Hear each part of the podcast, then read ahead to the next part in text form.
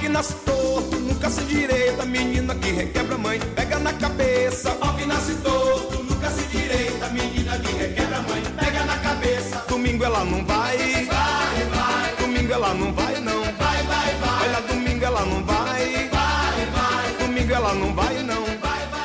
Sejam muito bem-vindos ao Cinderela Baiana. Eu sou o Bruno e eu não queria compartilhar o universo com meu presidente. Aqui quem fala é o Beto Baquite e hoje é dia de meter o pau na DC. muito bem, meu povo, muito bom.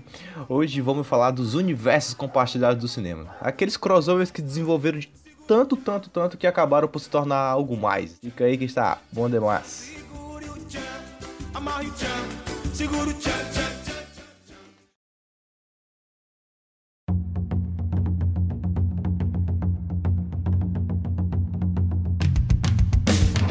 Bruno Craveiro, Opa! você gosta de crossover? Eu adoro crossover, cara. Acho, sempre fico feliz. Sabe, apesar de saber que tá todo mundo ganhando dinheiro em cima da minha felicidade, eu fico sempre feliz. Também me divirto muito com crossover. Eu sempre acho legal aquela. É como se fosse aquele grande momento assim da sua infância onde. Sabe aquelas pessoas que você sempre viu separadas e fica, caramba, eles estão juntos, como assim isso é possível? É sempre muito. É sempre muito surpreendente, né? É muito gostoso, assim. Por exemplo, tinha aqueles crossovers de quadrinhos entre DC e Marvel. Que a gente ficava, caramba, bicho, olha o Flash e Homem-Aranha no mesmo canto. É sempre muito bom, sempre muito bom e sempre muito complicado de fazer. Quase, quase impossível, acho que nos dias de hoje. Ah, com certeza. Com certeza. Não só o universo em si que é criado em cada uma do, né, do- dos lores ali, mas a própria disputa entre as empresas torna a- rivalidade algo tão grande que torna quase impossível. Eu não tenho esperança de ver os dois juntos no cinema, por exemplo. é, pois é, uma tristeza. O crossover, tipo, pra quem não tá ligado, o crossover é uma técnica narrativa que, né, que mistura os universos, entrelaça os personagens ou elementos de diferentes franquias dentro de um mesmo mundo, né? Todo, botando todo mundo ali pra compartilhar a, a mesma linha narrativa. A gente vê isso em game, a gente vê em HQ, a gente vê em livro, a gente vê muito no cinema, é, é uma coisa bem legal e, e é uma coisa que tem se elevado muito na história recente do cinema. Por favor, não confundir crossover com aquele negócio da biologia ou com o drible do basquete. Por favor, por favor. é. Seria, seria uma- de repente, Cinderela Baiana, Cinderela de, cat, de, ba- de basquete. basquete baiano. Não acharia ruim. Justo, justíssimo. Bom, e por que que, o, por que que a gente está falando especificamente de crossover? Seu obje... Ah, vocês não iam falar sobre universo compartilhado? Como assim? O que, que tem a ver? Tem muita coisa a ver. Porque é do crossover que a gente tem o universo compartilhado. Sim, o universo compartilhado, na verdade, ele surge a partir de um pequeno crossover, né? Digamos que houve ali uma participação especial, ali uma coisa que alegrou os fãs. E aí, a partir dessa pequena participação, outras vão surgindo e acaba se determinando que os, que os personagens e os elementos vivem no mesmo universo e que eventualmente eles vão se encontrar. Então, a partir de um crossover pontual que se tem num determinado momento, o universo compartilhado é construído dentro da linha narrativa. Com certeza. Eu acho que não tem exemplo melhor para citar dessa, dessa narrativa do que foi o caso de Predador 2. Para quem não assistiu Predador 2, aqui vai um spoilerzinho do final. A gente tem uma cena onde o personagem do Danny Glover, ele vai pro ele tá indo, entrando na sala de troféus do Predador e a gente encontra uma um exoesqueleto do Alien. Sim, total. E aí é a partir daí que vai se originar essa rivalidade de, né, de, de vários filmes de Alien vs Predador, que é um negócio que se estende não só nos filmes Alien vs Predador, mas tem game, tem HQ, e acabou formando esse universo, dando um lore cada vez maior pra essa história. E querendo ou não, faz todo sentido o Alien lutar contra o Predador, vai. Uhum, com certeza. E é legal porque nesse caso é realmente é mais é o easter egg, sabe? O que veio depois com o, a franquia a franquia Alien vs Predador foi uma consequência. Inclusive já fica aqui como certo um aviso, a gente, a franquia Alien vs Predador, ela não é cânone do do, da, da franquia Alien ou da franquia Predador. A, a franquia Alien vs Predador é uma só. Mas aquilo ali fica como um easter egg, aquilo ali fica como um gancho pra um. Tipo, ah, vamos vendo que vai dar, mas no momento é só tipo, ah, olha, só pra galera perceber, tipo, ah, eu entendi essa referência. Não vamos querer vamos querer estampar na cara, na cara do povo, tipo, pá, vai ter um filme, do, eles, vão, eles vão lutar. Vamos deixar, vamos deixar rolar, sabe? Que inclusive é uma coisa que certos universos cinematográficos não aprenderam a fazer. É uma coisa que a gente vai comentar no, daqui a pouco. Não é Senhor Homem-Aranha e Senhor Dark Universe. Total. E, mas assim, vamos ser sinceros, pelas coisas que o Ridley Scott tá fazendo no Alien, eu, eu acho que era melhor ter botado o Predador como canon. Que, né? Mas. É. Rapaz. e Prometeus. Esse, na verdade, esse é um exemplo bem legal de coisas que estão. Que, que, acontecem. Por exemplo, a gente vê muito nos no jogos do Mortal Kombat que vários personagens são inseridos. Já teve o Kratos lutando, é, o. Tem agora o, o Jason. Vai sair um patch agora o Jason, com o Fred Krueger. É, no Mortal Kombat 10, 11, 11 agora você vai conseguir lutar o Robocop contra o Exterminador do Futuro. Tipo, é um negócio sensacional, velho. Aí você fala pra mim, e se entrasse na história? Aí ia ser do caralho, pode entrar mesmo. pode entrar, eu me divirto, tô nem aí. Isso é do caralho. eu, quero, eu quero ver a luta. Nossa. Nossa, vai, vai, vai ser foda, nossa. Tô, tô, tô ansioso. Uhum.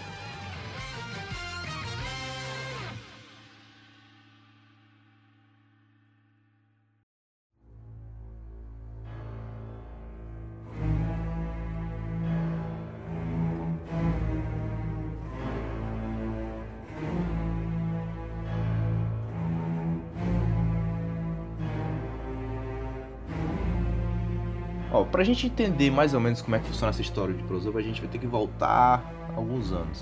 O primeiro crossover, né, registrado, ele ocorre da década de 30 até o finalzinho da década de 50, que foi o Dark, Dark Universe, né, ou Universal Monsters, que foi um pequeno universo que a Universal ensaiou ali de criar entre os monstros que ela detinha. Ela detinha um grande acervo de monstros da cultura, da, da cultura pop, Múmia, Drácula, Frankenstein, Fantasma da Ópera até, Homem Invisível, Lobisomem, uma porrada de monstros e ela acabou devagarzinho colocando um dentro do filme do outro para trazer os fãs e se acomodarem todo mundo junto.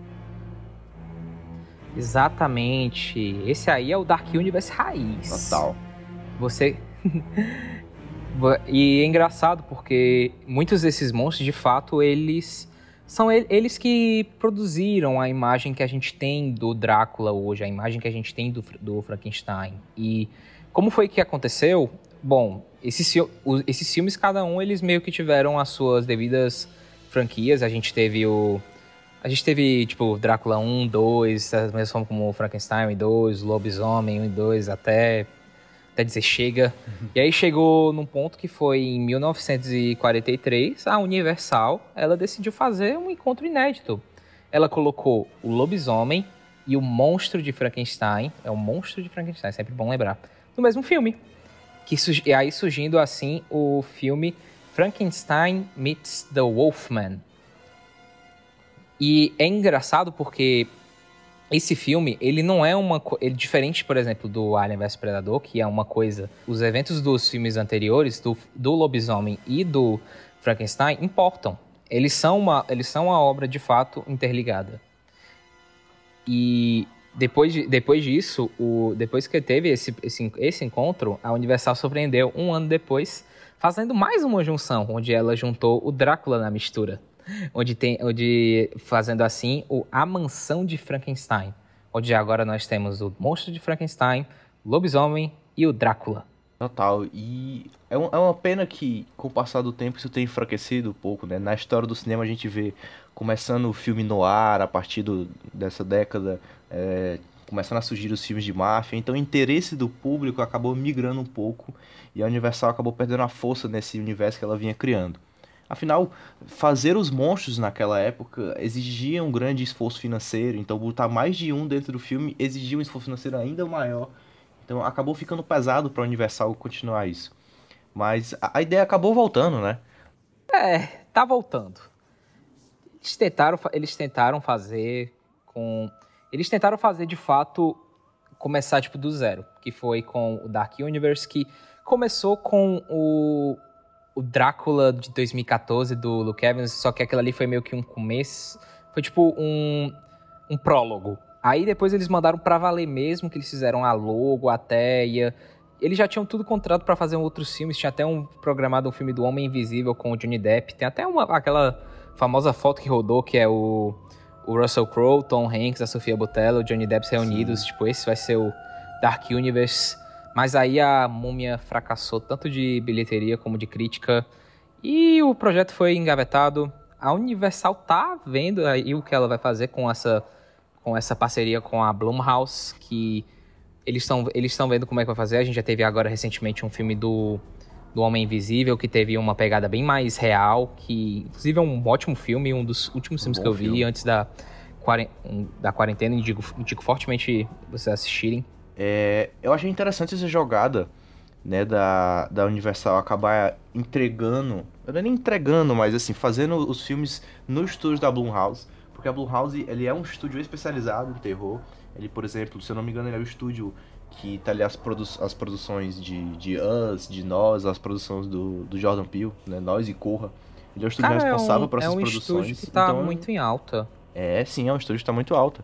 Então é um estúdio que sabe o que tá fazendo, sabe como fazer um, um, um filme de terror. Né? Tá, tem trabalhado cada vez melhor nisso, tem sido premiado por isso.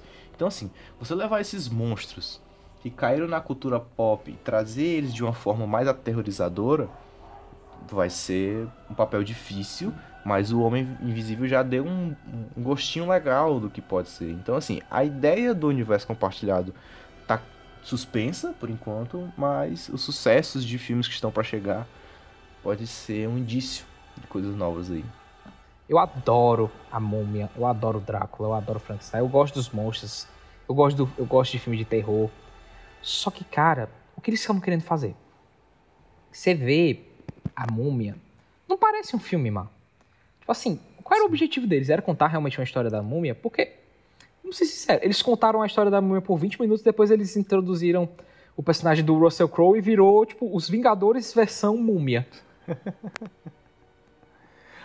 Triste, e cara. parece, parece exagero, mas, mas é verdade, cara.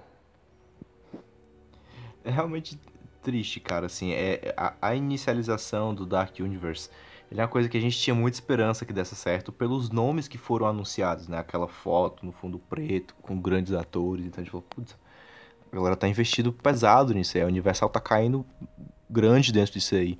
Mas, cara, é... não tem como, não tem como. A Múmia é um filme péssimo, péssimo, péssimo de se jogar fora. É... E é triste, a gente vai ter que esperar para ver alguma coisa realmente sair aí. O projeto como um todo foi cancelado, é, vai sair os filmes ainda de forma separada, mas eu duvido muito que a audiência ainda acolha esse universo. Então, sinceramente, eu acho que não sai mais do papel. É uma tristeza, porque seria legal de ver, né, uma coisa meio aterrorizadora assim, tal, fazer uma coisa bem macabra, um universo macabro, né? Mas é uma pena. Pois é, porque e o próprio filme da o próprio filme do da Múmia não é não é não é terror, é um filme de ação, praticamente. É, um de ação. é por isso que eu gosto muito mais do, do, é, do estilo é realmente... do Homem Invisível, né?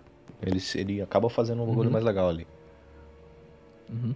E assim, vamos explicar, vamos explicar o porquê. Por que, que a gente está falando isso? Porque é um filme apressado. É um filme que foge conta mil e uma. faz mil e uma histórias narrativas em uma. Ele não sabe muito bem o que, o que ele quer fazer, se ele quer contar a história da Momo, se ele quer preparar a gente pro, pro, pro futuro. Tipo assim, o filme tem muito, muito, muito. Tipo. Não é nem. Não é fanservice, é easter egg mesmo. Tipo assim, a gente tem o covil do Dr.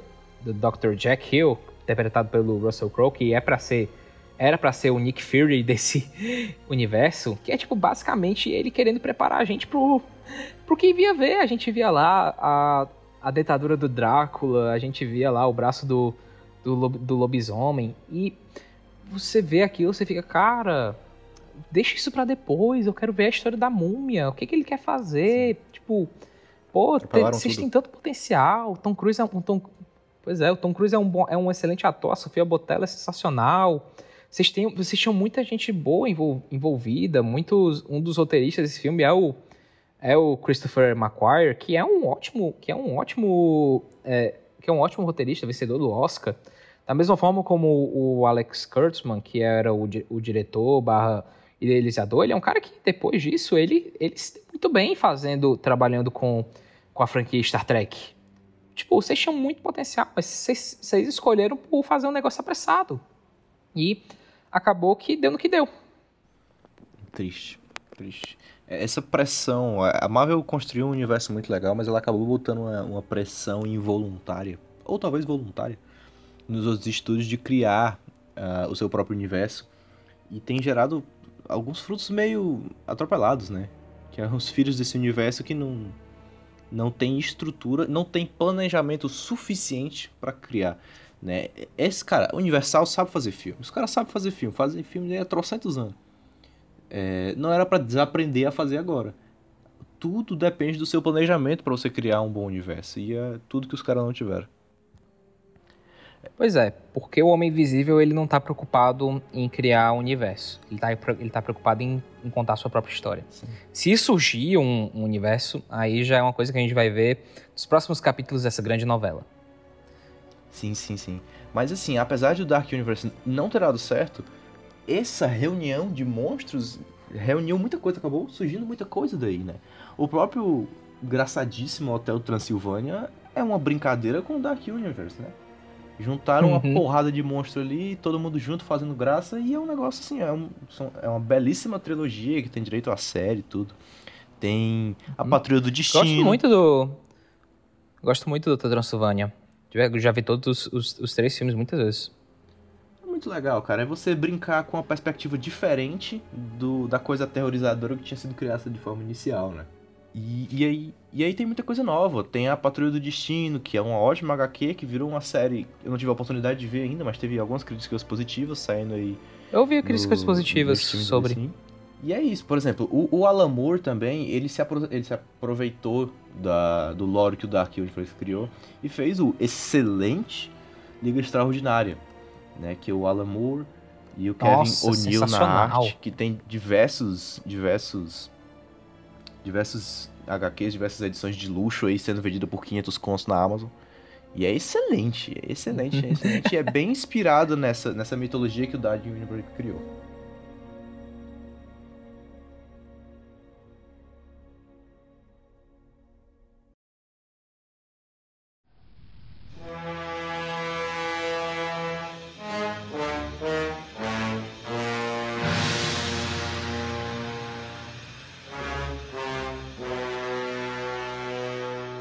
Seguindo aqui. Bruno, você sabe quem é o rei? O rei? Roberto Carlos? É um rei. Mas o rei do. Não só o rei dos monstros, mas muita gente diz que ele é de fato o rei dos crossovers. É o nosso amado lagarto, dinossauro, barra kaiju, barra tokusatsu, o Godzilla. Godzilla. Por que, que o Godzilla ele é, ele é tão importante nessa, nessa estrutura básica que a gente tem de, de universo cinematográfico? Por que, que ele, é, ele é considerado, para muitos, o rei dos crossovers? Porque o Godzilla ele tem muita coisa na, na, na história dele, muito na filmografia dele, que de fato é muito surgiu muito de inspiração. Vou contar aqui para vou contar aqui para vocês como funciona. O Godzilla, ele, o primeiro filme do Godzilla surgiu em 1954. E aí ele, depois disso a gente teve o Godzilla 1, Godzilla 2. Quando de, quando de repente, em 1962, a franquia surgiu a sua primeira, a franquia aconteceu o seu primeiro crossover, que foi o filme King Kong vs Godzilla. King Kong, um personagem americano esse filme que surgiu de uma parceria feita com a Torre, pois a Torre sempre quis fazer um filme do, do King Kong, ela sempre teve muito, muito interesse. A Torre que é a companhia responsável pelos filmes do, do Godzilla, não só pelos filmes do Godzilla, mas um bocado de, um bocado de, de filmes de to, Tokusatsu. E assim começou, tipo, um grande ciclo de crossovers envolvendo o Godzilla. O primeiro, o, o primeiro depois do depois do Godzilla vs King Kong, a gente teve o Godzilla vs a Mothra, que para quem não para quem não sabe, a Mothra é um dos é um tipo um dos já foi inimigo também é uma aliada do Godzilla. Ela também é um exemplo de um monstro no um monstro desse universo que já teve o seu o seu filme próprio. é muito é importante salientar, que depois eles, decidi, eles decidiram se encontrar. Parece, um, parece familiar. Fred versus Jason aí da vida. é verdade. Verdade. Pois é, foi a, e depois e foi um grande sucesso e aí depois a Torre decidiu decidiu se aprimorar. Foi fazendo o quê? Eles decidiram juntar outro monstro, que no caso eles, decidi, eles decidiram juntar o Rodan, que também já tinha um, um filme próprio. Só que ao invés de fazer um filme onde era Godzilla vs Rodan, ele juntou a, eles juntaram a Mothra, o Godzilla e o Rodan para eles serem aliados ao invés de inimigos e eles lutarem contra um, um monstro, que é o Ghidorah. Você pode talvez não, não ter muita. Pode saber o nome, mas com certeza você já viu esse dragão de três cabeças por aí. A imagem dele é clássica e. Sabe, o, isso, tudo isso que eu te contei parece familiar, né? Porque é uma estrutura muito parecida com Avengers. Sim, total. E essa, essa, esse filme, na verdade, que foi surgindo nos inícios, o Godzilla 2 hoje, que lançou há, alguns. que no ano passado, na verdade. Ele é. Só ano passado, eu assisti. Né, ele é a remasterização disso aqui. Não é isso? Exatamente. Tu tava falando e eu, cara, cara, tem, já vi esse filme. Aham. uhum. Eu já vi esse filme com bonecos e não com, anima com animação. Total. com animação. com CGI. Total. Pois é, engraçado, porque isso que a gente está falando é década de 50, é década de 60 e nem é. E é, uma, e é oriental, não tá longe do. tá longe tipo, dos Estados Unidos. O máximo que eles já chegaram perto foi de um filme com o King Kong. Ele é, ele é, muito, ele é muito icônico, todo mundo. A pessoa pode nunca ter visto um filme do Godzilla, mas sabe, sabe quem é, tem uma noção, uma noção do visual. Pois é, fica aqui a, fica aqui a nossa missão, o fato do quanto o, com o Godzilla é um personagem importante na cultura pop, como ele também é muito importante nessa nossa concepção que a gente tem de tanto de crossovers como de universo compartilhado. Sim, sim, sim, sim. E essa estrutura, como você falou, essa estrutura que o, que o Godzilla acabou criando, né? De pegar uma pessoa que tem um filme, outro ali que também tem um filme, e vamos juntar todo mundo para juntar os públicos, é exatamente o que a Marvel acabou fazendo, né, no futuro.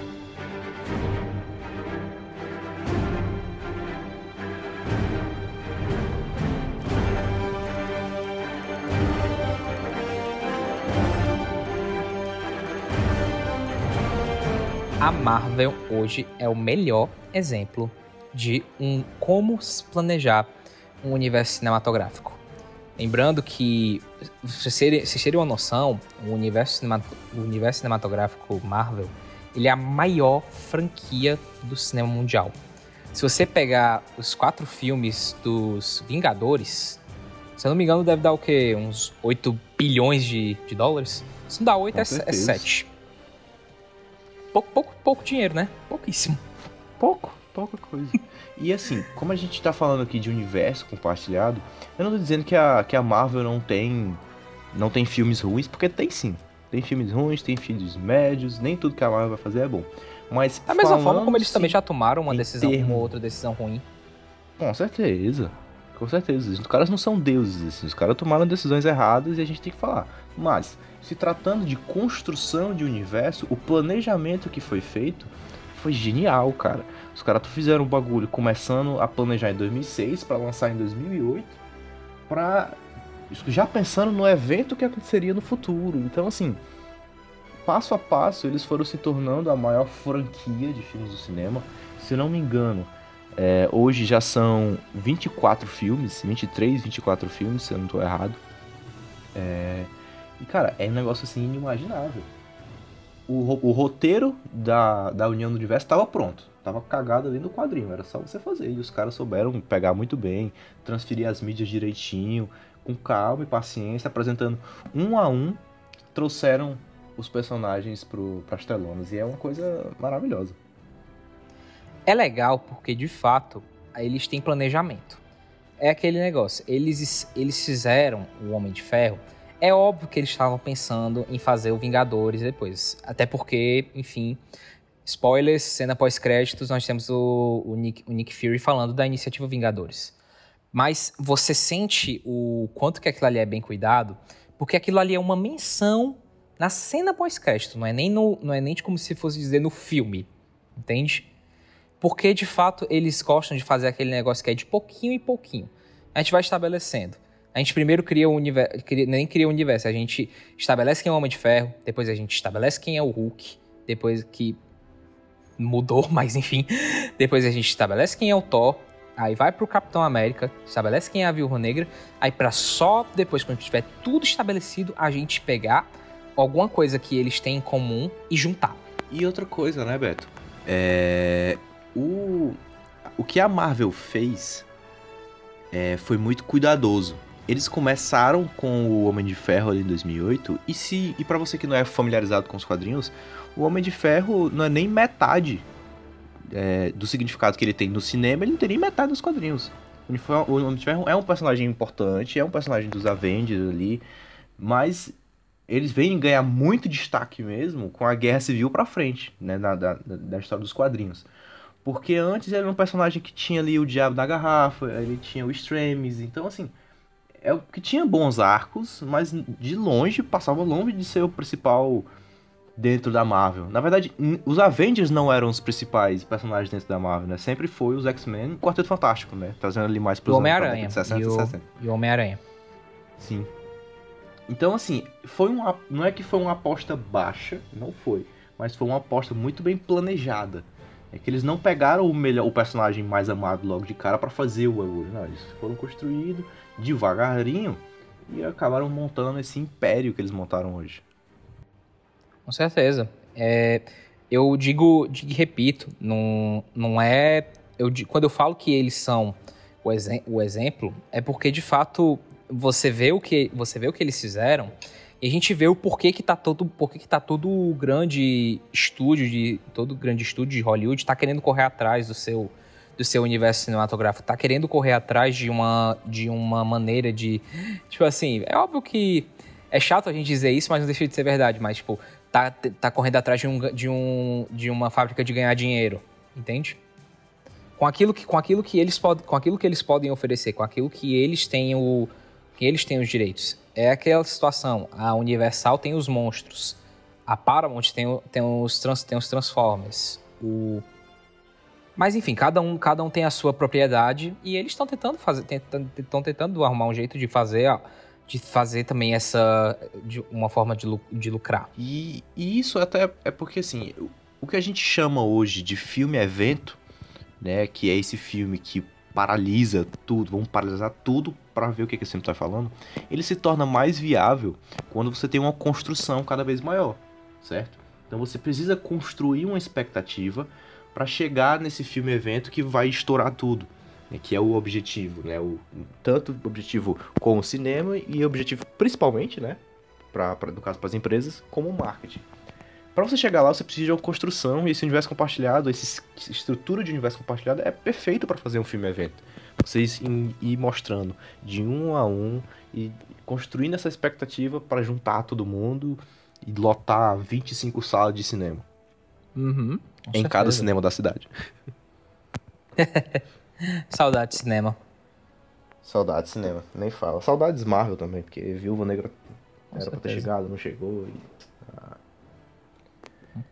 Bom, partindo aqui, da mesma forma como a gente estava falando que a Marvel é um grande exemplo, a gente também vai falar, que vamos, agora falar aqui sobre outros exemplos de universos cinematográficos que estão dando certo no, que estão dando certo no, em Hollywood, que estão, que estão conseguindo lucrar, lucrar bem, ganhar seu, ganhar seu, seu dinheiro. Lembrando que quando eu digo que universos que estão dando certo, é óbvio que eu não quero falar só num quesito de crítica, porque tem universos cinematográficos aqui que tem uma média até baixa, ou às vezes não são os melhores filmes do mundo, mas que fazem muito dinheiro e, e os estúdios é isso que, e quer queira quer não, é isso que move o, que move a indústria. É, e nessa, nessa mesma estrutura, né, como você falou, a Marvel acabou inspirando uma galera, e aí os estúdios, como você falou, estão correndo atrás agora do prejuízo.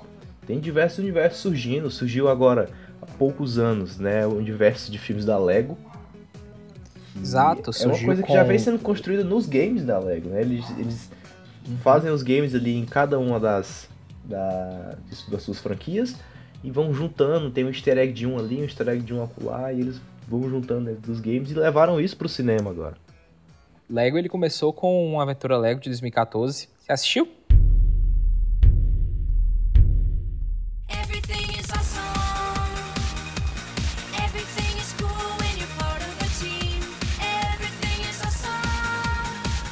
Everything is awesome. Everything is cool when you're part of the team. É muito legal, cara. Eu lembro que eu, eu, não vi no, eu não vi no cinema. Eu vi ele depois em DVD e eu adorei, velho. Muito divertido.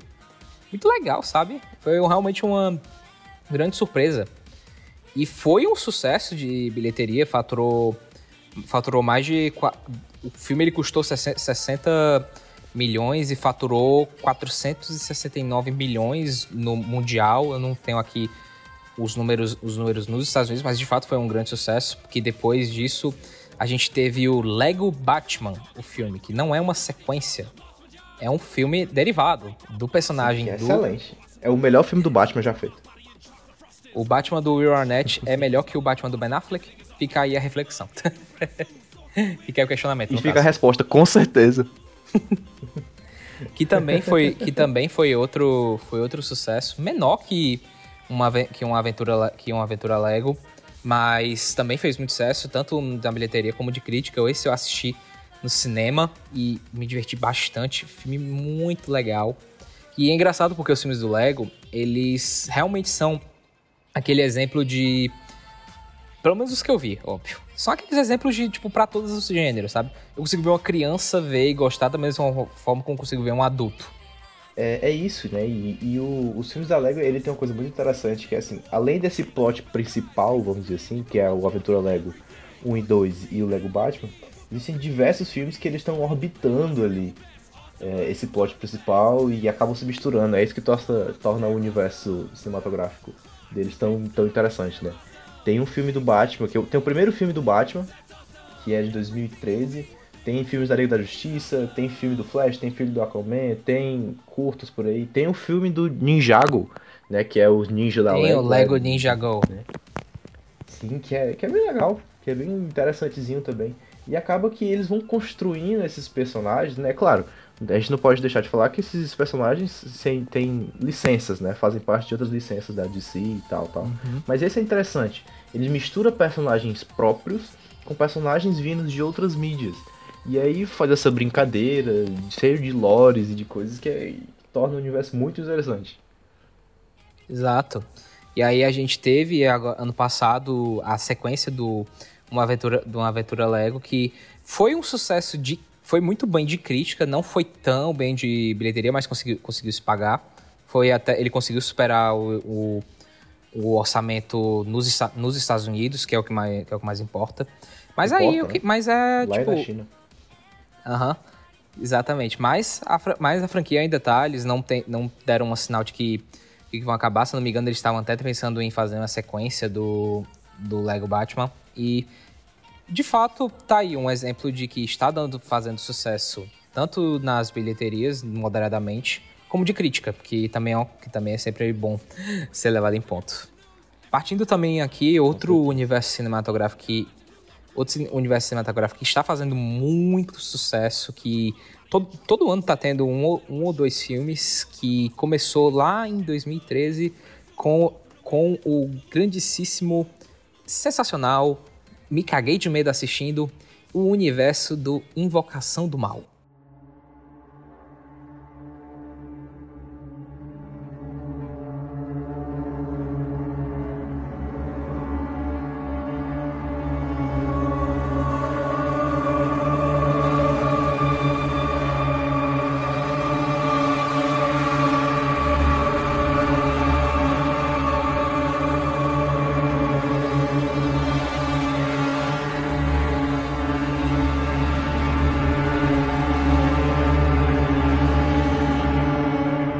Arrepiado, velho. Vocação do Mal, dirigido pelo mestre, sim, eu chamo ele de mestre, James Wan, um cara que eu, um cara assim que eu eu sou muito, eu sou muito fã do James Wan, acho ele um cara brilhante, um dos um cara que tipo, ele realmente confia, confia nele, só isso que eu tenho a dizer. Ele começou e é engraçado porque o Invocação, o Invocação do Mal é realmente ele é uma porta de entrada, tipo assim, a gente tem um filme que ele tem muitos elementos. Tipo assim, a gente tem a, a gente tem o personagem mais icônico dessa, dessa franquia, que é a boneca Annabelle, que ela tá lá, mas ela não tá lá só de enfeite. Ela é, import, ela é importante. É óbvio que ela não é o centro da história. Mas você tem a história em si, que é muito boa, e você tem esse gatilho pro, pro futuro. E é muito legal, porque de fato não é que não é, é óbvio, não sou aquela não é aquele negócio, eu não estava, eu não vou dizer pra você que eu estava muito ansioso pra ver um filme da Annabelle. Mas eu fiquei muito interessado na personagem, pela na, na história dela, pela forma como estava sendo contado ali. É óbvio que talvez não precisasse ter que expandir, mas eu acabei assistindo, tanto um como dois no cinema. Sim. E assim, é, por mais que a crítica não, não curta tanto os filmes da Annabelle, eles estão por aí, estão fazendo uma grana, estão levando grana, estão trazendo público cada vez mais para esse universo da Invocação do Mal. Que pra mim, ele é um exemplo de, de, de construção de universo, cara. Porque é o seguinte, ele traz a a Annabelle, que não é um personagem dele, tá? A Annabelle ele é um personagem da cultura pop, assim, né? Que é é uma boneca que existe, que tá numa igreja, bababá. Então, tipo assim, é um, é um mito que nos ronda, mas ele con- conseguiu trazer mitos da cultura pop, né? Coisas que rondam as, eh, as histórias misteriosas, e cons- conseguiu construir os próprios personagens. Por exemplo, tem a Annabelle, que vem de fora, tem o, o casal Warren, né? Que são os principais ali da, da série Invocação do Mal, com o Patrick Wilson, né? E a, e a Vera Farmiga. Tem a Freira, que é outro exemplo de personagem que. A aparição dela foi um gatilho pro futuro, que logo depois a gente teve o filme da Freira, que não é o melhor filme do mundo, pelo contrário, eu até confesso que eu não gostei quando eu vi, mas fez muito dinheiro e, de novo, isso é o que mais importa, pro, isso é o que mais importa para os estúdios, inclusive vai ter a continuação da Freira. E também a gente teve o A Maldição da Chorona, The Curse of La Llorona, que foi lançado ano passado, eu não cheguei a ver, mas dobrou o orçamento, do- dobrou o orçamento só nos Estados Unidos, conseguiu dobrar o orçamento da mesma forma como também fez muito dinheiro internacional. Era um filme que foi um filme que custou 26, 26 milhões, que custou na realidade 9 milhões e faturou mundialmente 123 milhões, o que é algo gigantesco. Sim. Muito, muito bom. Pro filme de terror, pô, muito bom. E era nesse Exato. ponto que eu queria chegar. Porque, assim, é, a maldição da, da Chorona, que toda vez que eu falo Chorona, eu me lembro da, da música lá do Viva. Mas, Llorona. É, esse filme é, é, são, é um se eu não me engano, é um mito sul-americano, inclusive. Assim, é uma coisa mais ou menos da- das áreas aqui.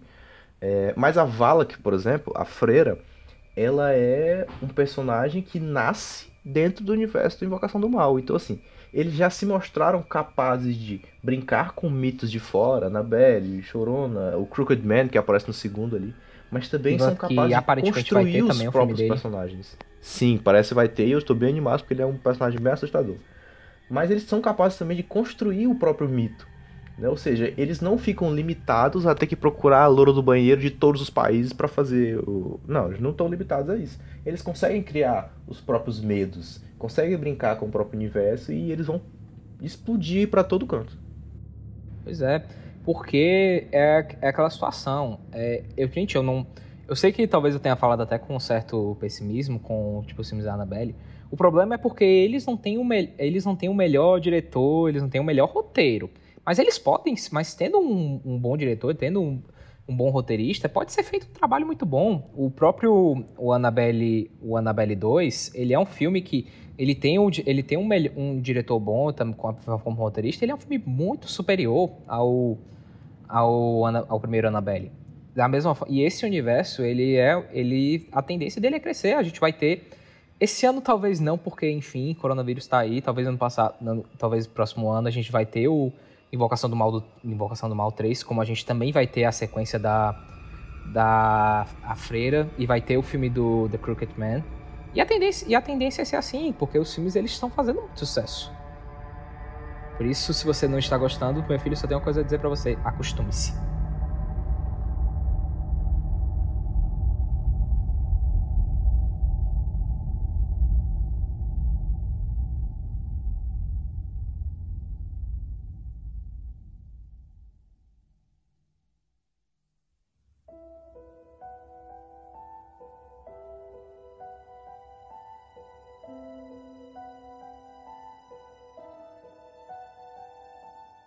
O Shyamalan-verse é, é uma coisa que ninguém sabia que existia até 2017, quando ele faz aquela brincadeira com o split, com o fragmentado.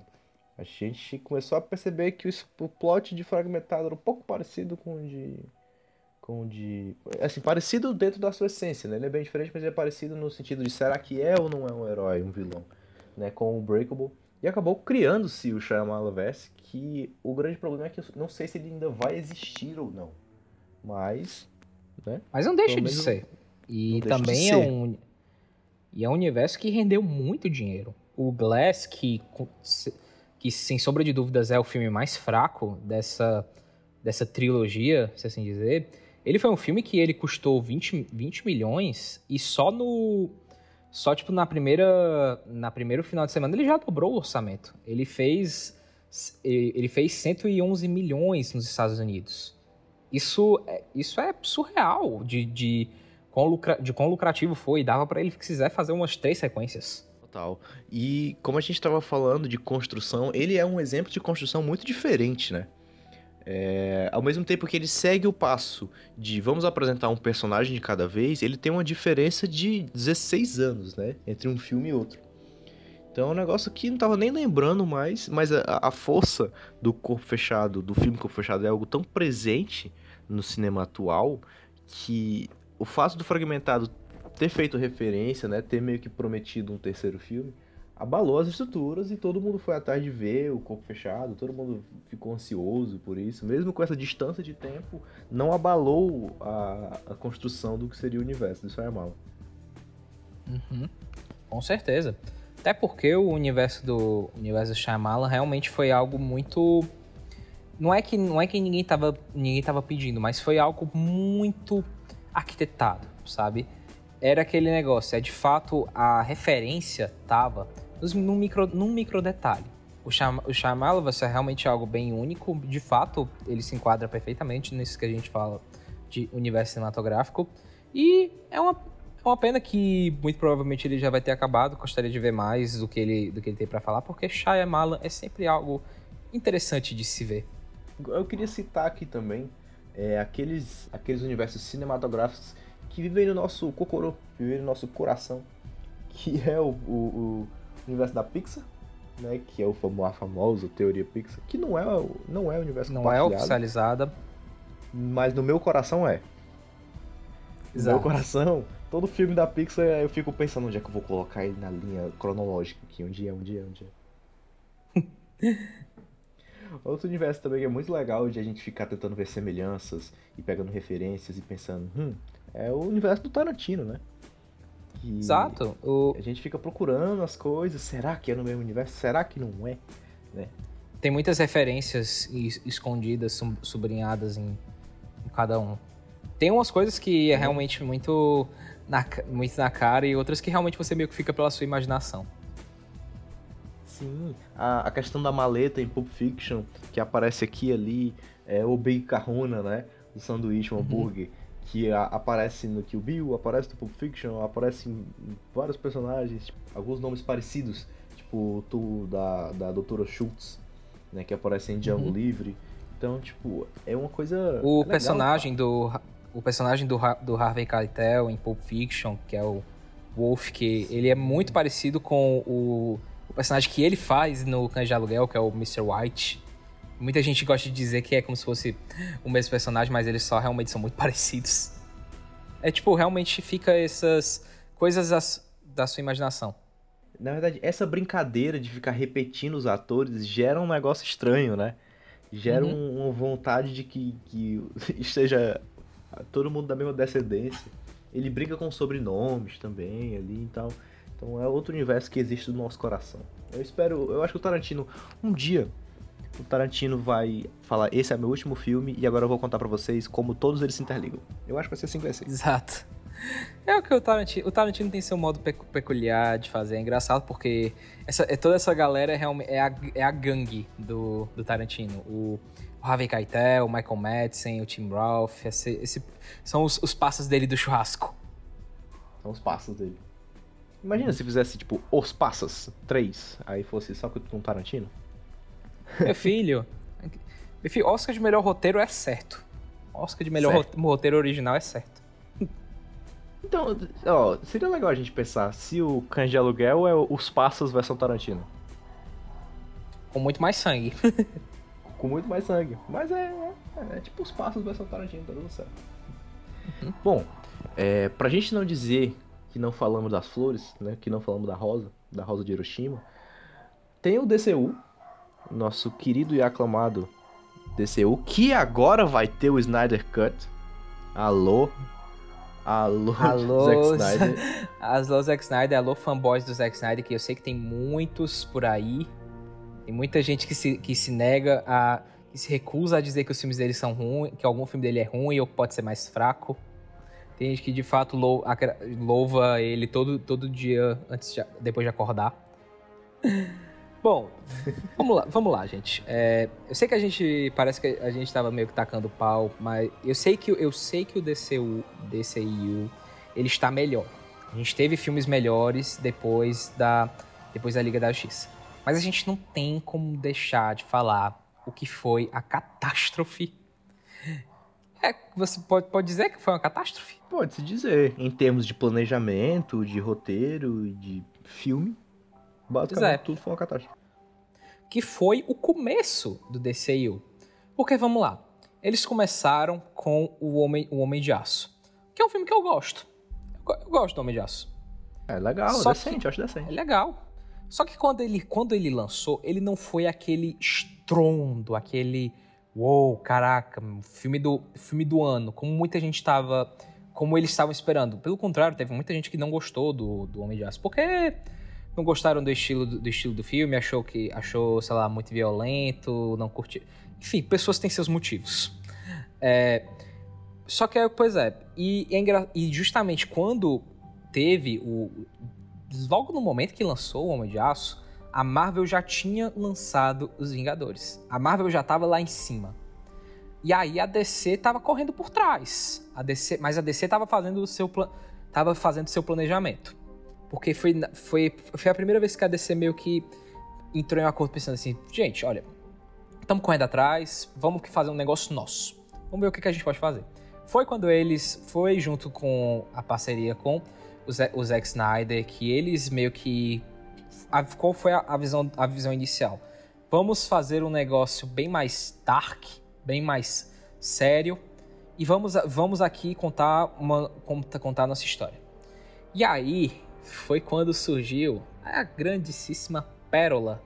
Por que, que eu digo que é pérola? Porque esse filme ele vai entrar pra história, porque vai passar o ano, todo mundo gosta de falar sobre esse filme que divide opiniões dos cinéfilos e dos fanboys do mundo, que é Batman vs Superman. Cara, então, eu gosto de Batman Superman.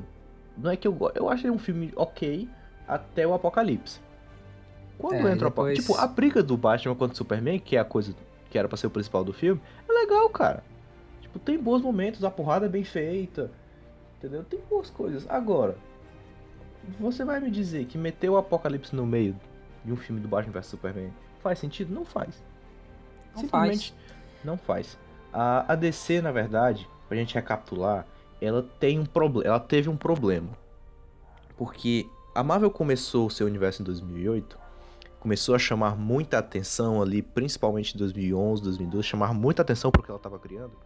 E a DC estava comprometida, um dos seus principais heróis estava comprometido, que era o Batman.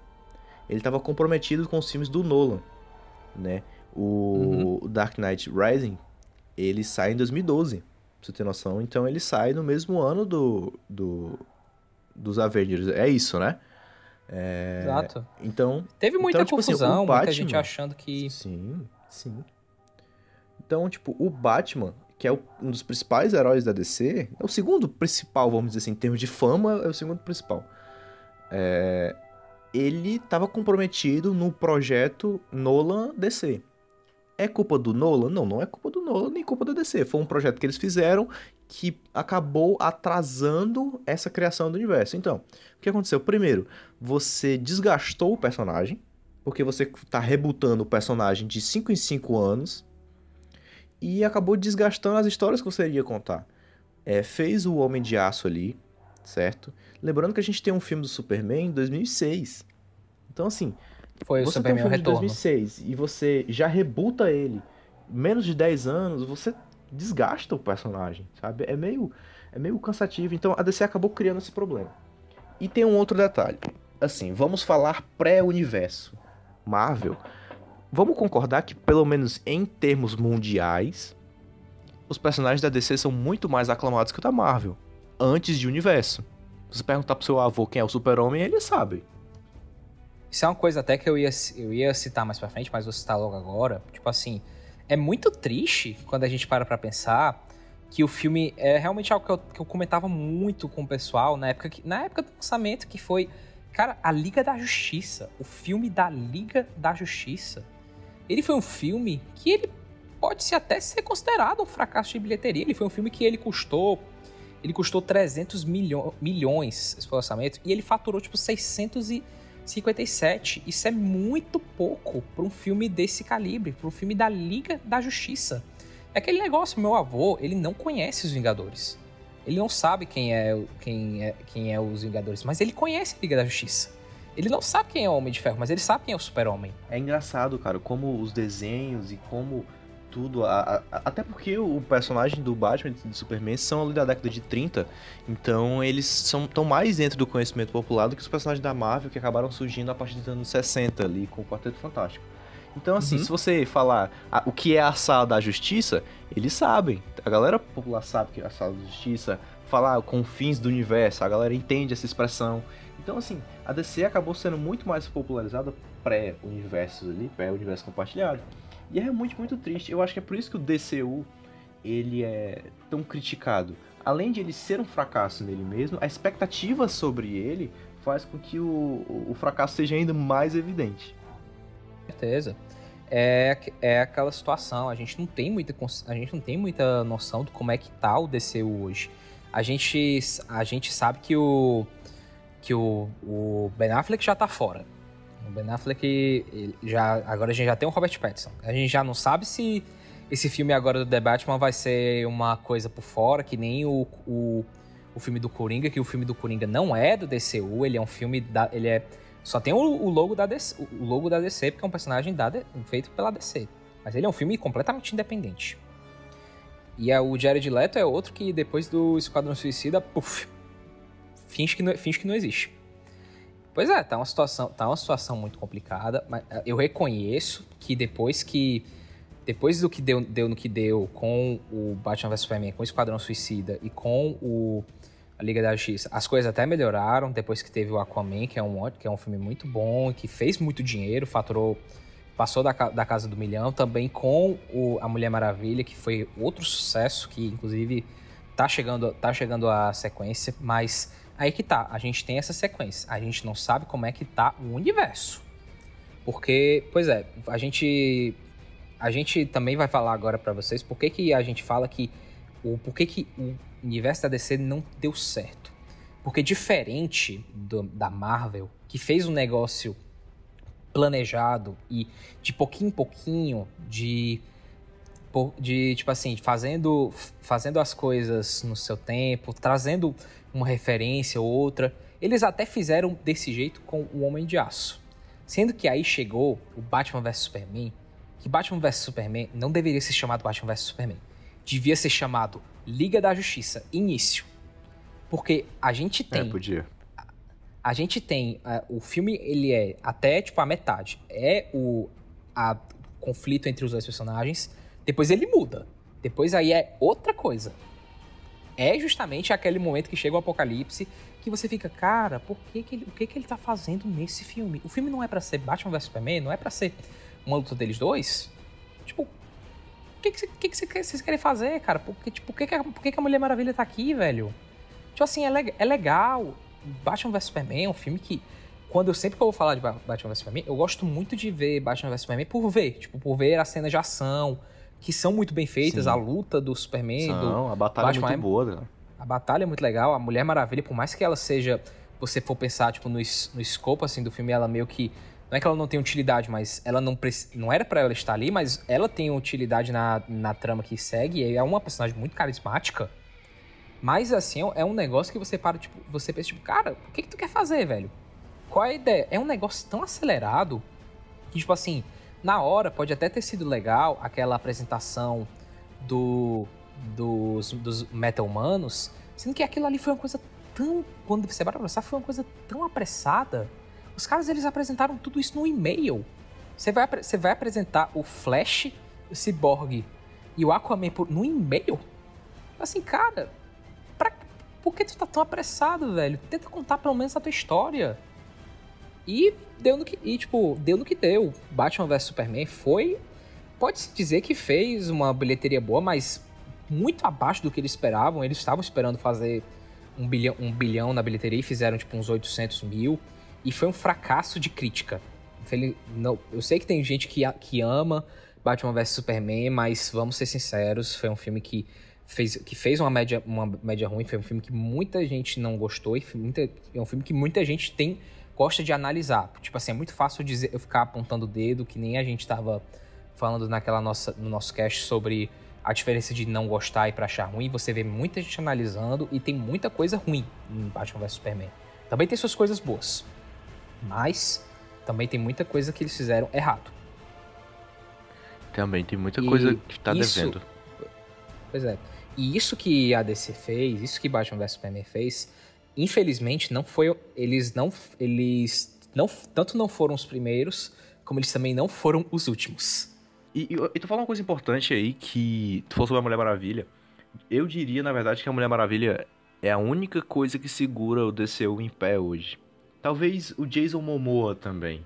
Porque a Gal Gadot foi literalmente a melhor coisa que o DCU fez pra gente. Foi trazer a Gal Gadot Foi, Mulher Maravilha. certeza. Ela é a- o melhor cast de personagem. O filme dela, apesar de eu pessoalmente não gostar, eu entendo que ele é um bom filme. Eu entendo que ele é um filme que.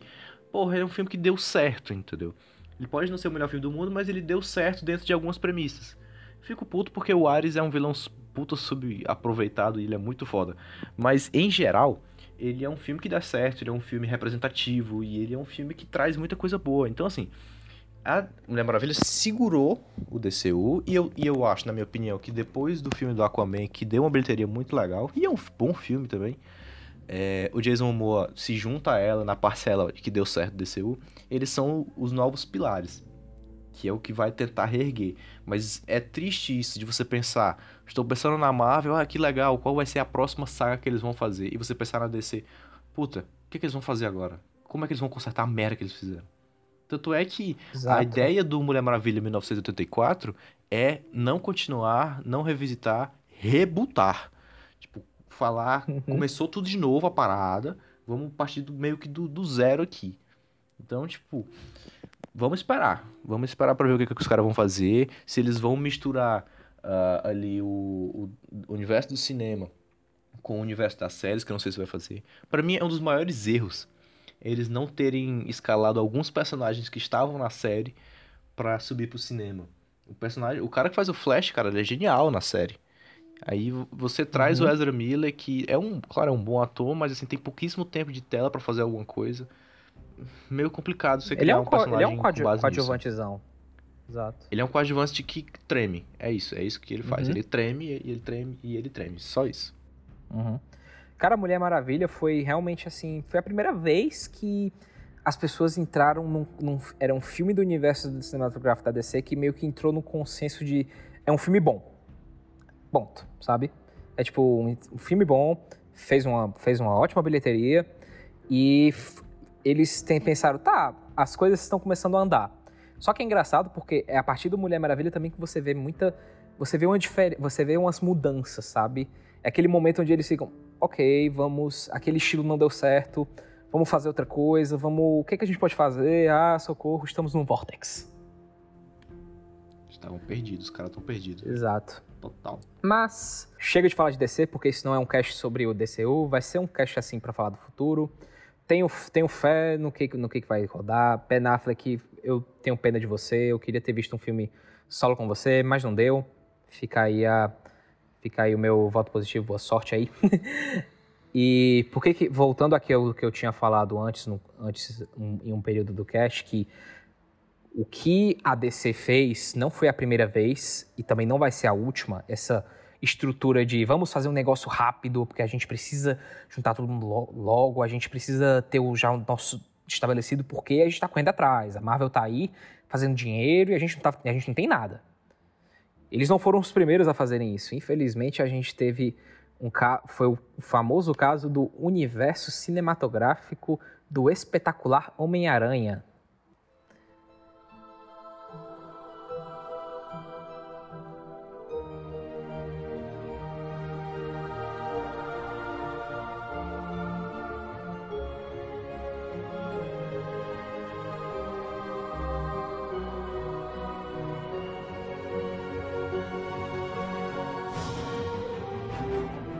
Antes da Sony voltar atrás com, com essa ideia de fazer o universo dos filmes do Aranha com o Venom, que foi um filme que não agradou a crítica, mas fez muito dinheiro.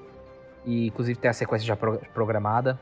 A Sony, na época que a gente ainda tinha Andrew Garfield no papel do Teioso, o Homem-Aranha ainda não era da Marvel, eles tinham planejado fazer o seu próprio universo, visto que eles já tinham 100% do personagem que eles fizeram o Espetacular Homem-Aranha 1, fizeram o Espetacular Homem-Aranha 2, e antes mesmo do Espetacular Homem-Aranha 2 surgir, eles já tinham planejado fazer duas sequências do, do, espetac do Espetacular Homem-Aranha, fazer o Espetacular Homem-Aranha 3 e 4, um filme do Sexteto Sinistro, que já estava programado, já tinha diretor, diretor e roteirista contratados, que ia ser o Drew Goddard, que para quem não sabe é o diretor de... É o, é o criador da série do Demolidor, e o diretor de O Segredo da Cabana, um excelente filme, que fica aí a dica, que ele foi, ele foi contratado para fazer e ainda tinha outros filmes é, em, que, em, questão que já estavam que estavam em produção, eles estavam cogitando ainda fazer um filme sobre a Tia May. Sim, você, você viu isso certo, foi uma grande espe especulação. Mas aí, o que foi que aconteceu? Espetacular Homem-Aranha 2 surgiu, o filme foi, um, foi muito bem de bilheteria, mas foi um fracasso de crítica.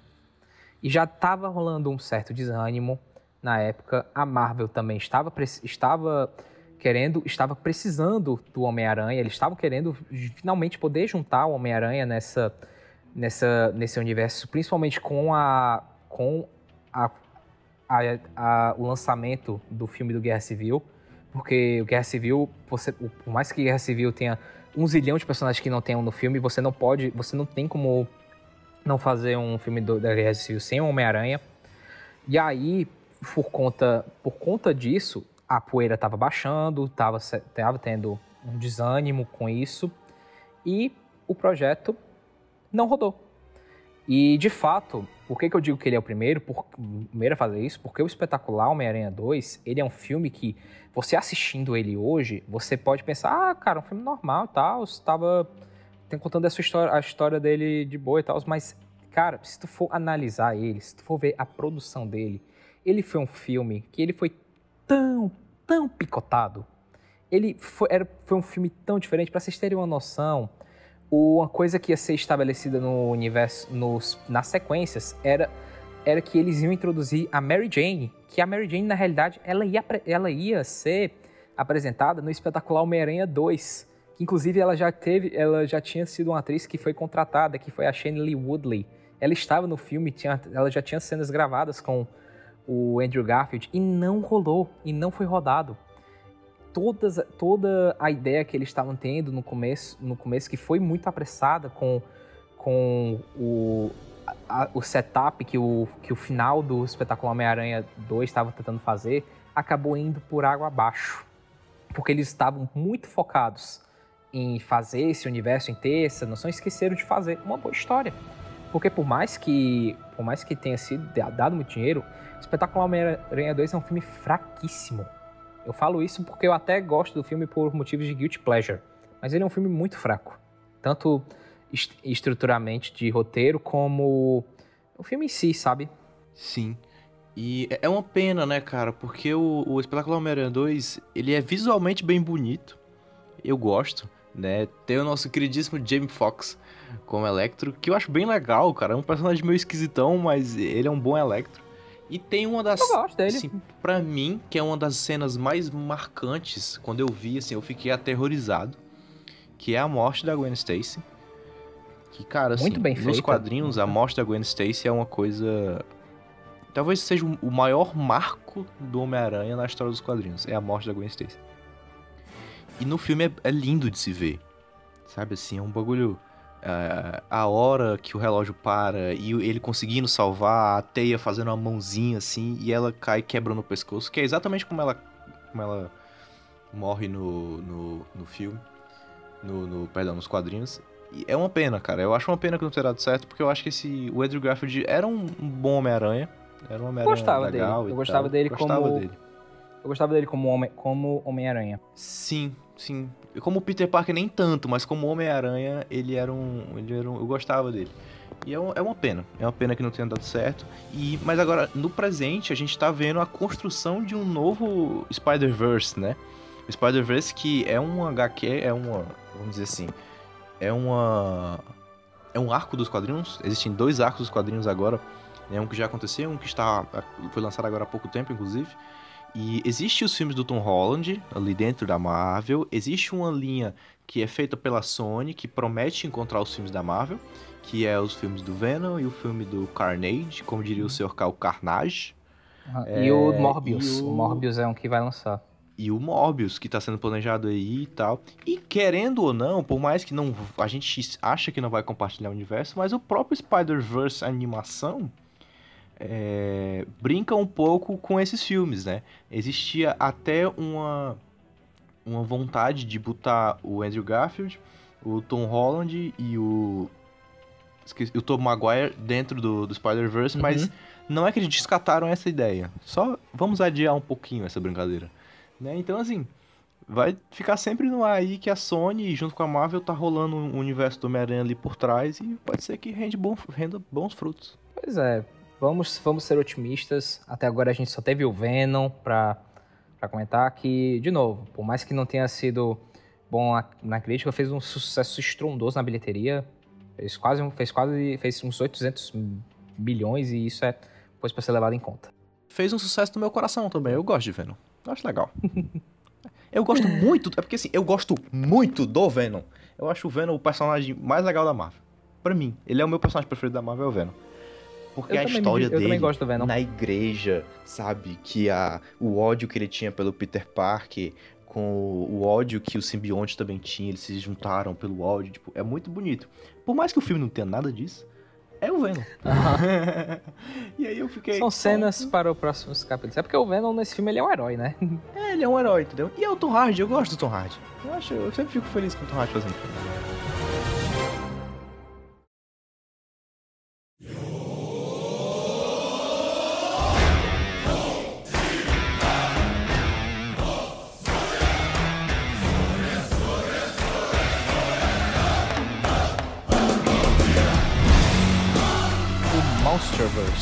Da Warner, que voltando atrás ao, ao, Godz- ao Godzilla, o grande rei dos crossovers, a gente teve aqui, a gente tem aqui um universo cinematográfico onde a gente tem o Godzilla, a gente tem o King Kong, com o objetivo de que a gente vai ter o, o objetivo de tudo isso é fazer um grande filme onde o King Kong e o Godzilla vão pra por, cair na porrada.